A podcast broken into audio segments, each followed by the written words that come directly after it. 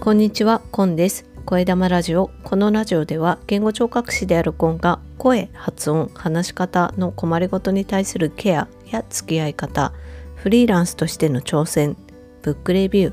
今暮らしている北海道札幌についてお話ししています。今日は3月15日火曜日です。毎週火曜日声玉ラジオでは私のビジネスジャーニーとちょっと大げさなタイトルなんですけれども私がフリーランスとして挑戦している中で感じていること学んだことなんかをお話ししています。今日はですね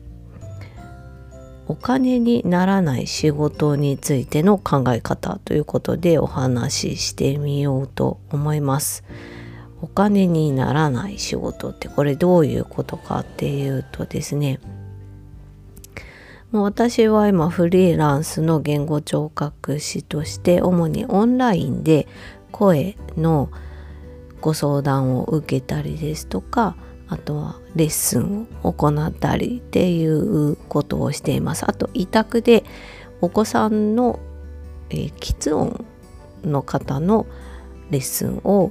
行っていると。こちらもオンラインでやっています。この2つが主な、まあ、お仕事フリーランスとしてのお仕事という形になります。でまあこちらどちらもお金にはなるんですけれども、まあ、お金をねいただいて行うっていうことですよね。でお金にならない仕事っていうのを何を言っているのかというとですね主に3つあるんですよね。でこれはフリーランスとして欠かすことのできない仕事だなと思っていることでもあります。一つは発信でもう一つはインプットそして3つ目が人脈作りだと思っています。この3つは言語聴覚士としてっていうことに加えてフリーランスとして仕事をしていく上でとても大事だなと思ってる3つなんですよね。でまず発信っていうのが何かっていうと、まあ、自分の存在を世に広めていかないことには、まあ、仕事が入ってこないということになるので発信活動が大事になってくるわけなんですけど私の場合は主には音声配信になるかなと思います。この声玉ラジオですね。あともう一つ最近 YouTube の方で言語聴覚士の矢田さんっていう方と一緒にやってるプラスボっていう番組とこの2つが私の主な発信活動になるかなと思います。本来ね音声配信はあんまり広がらないと言われているのでここを主な発信媒体としているのがまあちょっといいのかどうかっていうところはあるんですけど。でその次は SNS ですねちょっとインスタの方がずっと止まっているんですけど、まあ、インスタグラムに、まあ、自分の仕事上というか言語聴覚士としての発信ということをしてましたし、まあ、ツイッターはあんまり仕事的な話はしていないかな。個人のつぶやきっていう感じですけど、まあ、声玉ラジオの更新ですとかその他の、まあ、音声発信系の活動のお知らせっていうのはツイッターで主にしているかなという感じですね。でもう一つ発信として大事なものはウェブサイトなんですけど、まあ、これ作るのとても時間かかるっていうことで未だに進んでいないんですがこれもね大事なあのお仕事というかねやらなくちゃいけない発信の一つっていうことになりますかね。で2つ目のインプットなんですけど、まあ、これは捉え方は人によってそれぞれかなと思うんですがこれは私は大事な仕事の一つかなと思っています。でまずは言語聴覚士としてのスキルアップは続けていかなくちゃいけないのでそのインプットとですね私の場合は声だったり、まあ、そこに関連する知識をねもっと入れていかなきゃいけない。それから喫音についても委託をお受けしているのでそちらの方もねまだまだ知識が足りない部分もあるのでどんどん入れていかなくちゃと思っています。他にもね私は機器を使って声を評価する発音を評価するっていうことをねしていきたいと思っていて、まあ、実際にちょっとやってるんですけどそのスキルをもっと上げていくためにもっともっと勉強しなくちゃいけないなっていうのも思っています。あとインプットとしてはビジネスっていうところもすごく大事かなと思ってでここは結構大きいかなと思うんですよね。なんでかっていうとまあフリーランスとして活動しようと思う前までの私の職歴としては医療機関組織に所属した形での経験しかないので自分でビジネスを起こして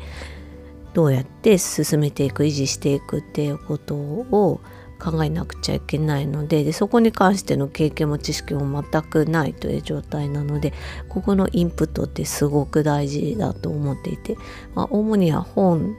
とかあとセミナーみたいなねワークショップとかを、まあ、少しずつ受けたりして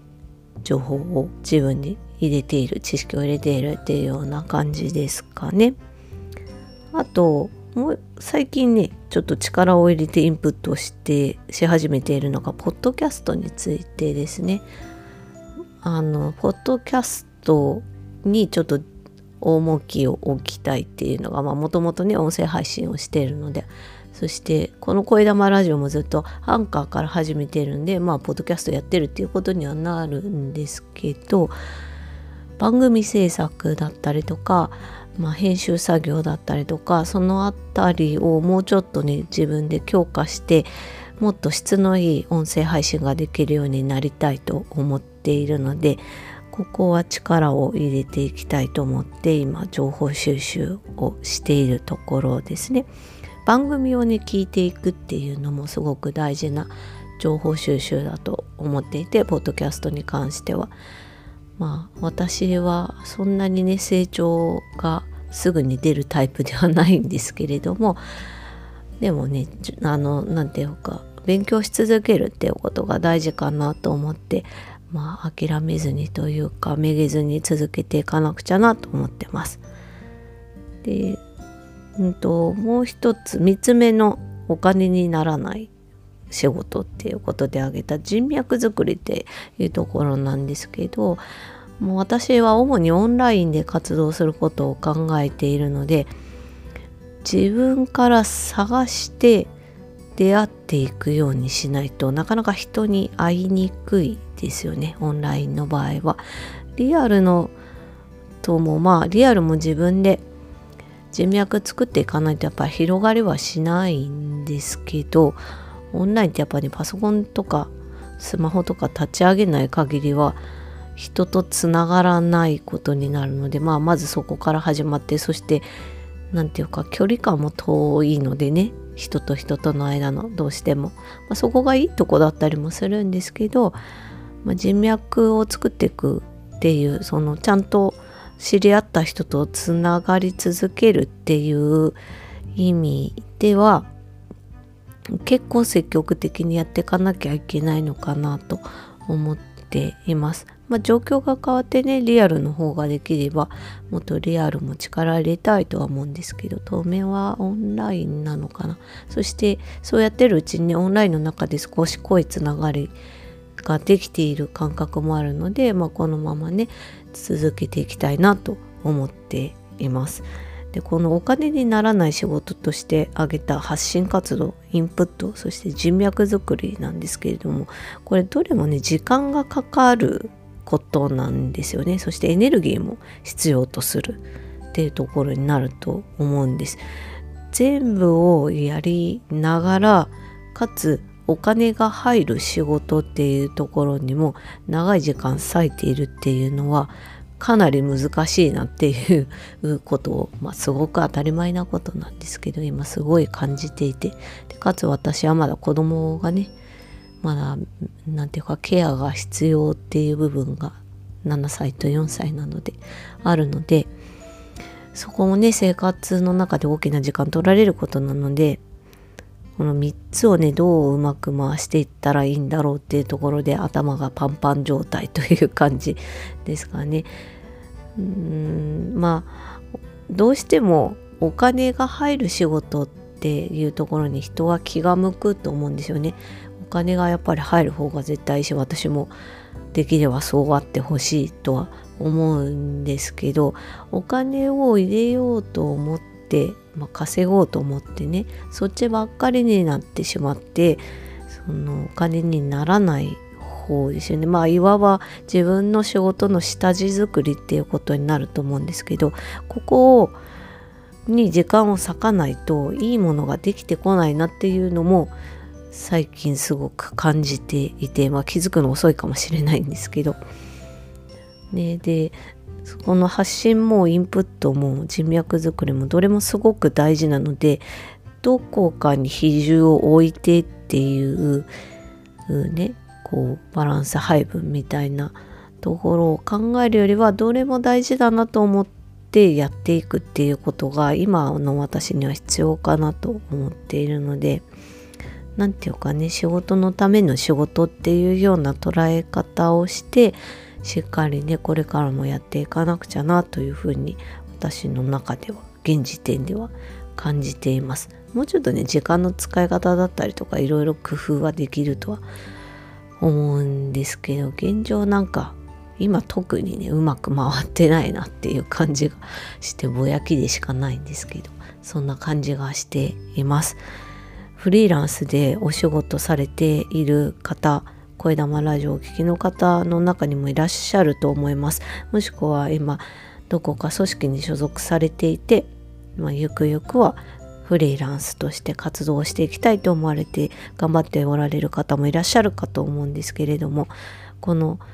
お金にならないけれども仕事のために大事な仕事っていうものがねきっとそれぞれ皆さんお持ちだと思うんです。それは一体どんなものを皆さんお持ちでしょうか？そして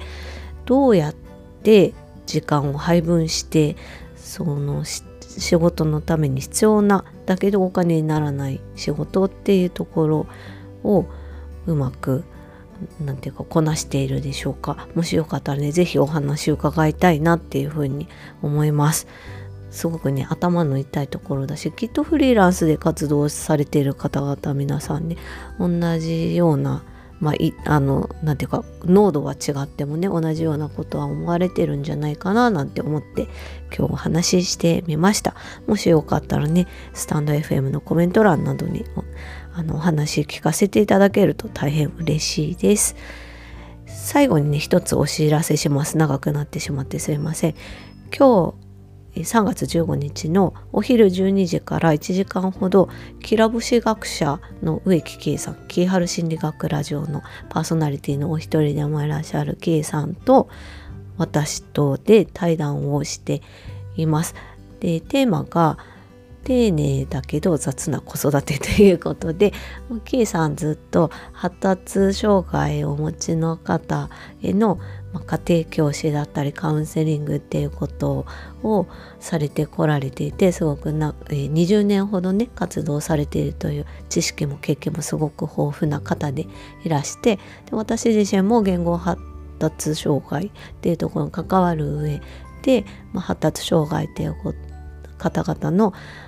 まあ、知識ですとか経験も少し持ち合わせているということでその2人で話すとどんな話ができるかなっていうところでお話ししてみました。結構ね1時間なので長いんですけど、まあ、すごくねお互いに楽しかったって思えた対談だったと思うので今のところツイッタースペースに30日間、えー、アーカイブが残っています。そして少しねあの編集して私のいらないなんかうなずきとかいらない雑音とかをちょっと消した、え、っと冒頭部分ちょっとねあの設定とかで時間をとっていたのでそういったところを削った音源を近々何らかの形で更新しようと思っていますのでもしよかったらね聞いていただければなというふうに思います。でこの K さんとの対談またやろうかなっていう話になっているのでまた次回もねもしよかったら楽しみにしていただけたらなと思います。というわけで今日はこの辺で終わりにします。最後までお聴きいただきましてありがとうございました。Carpe Diem。チャオ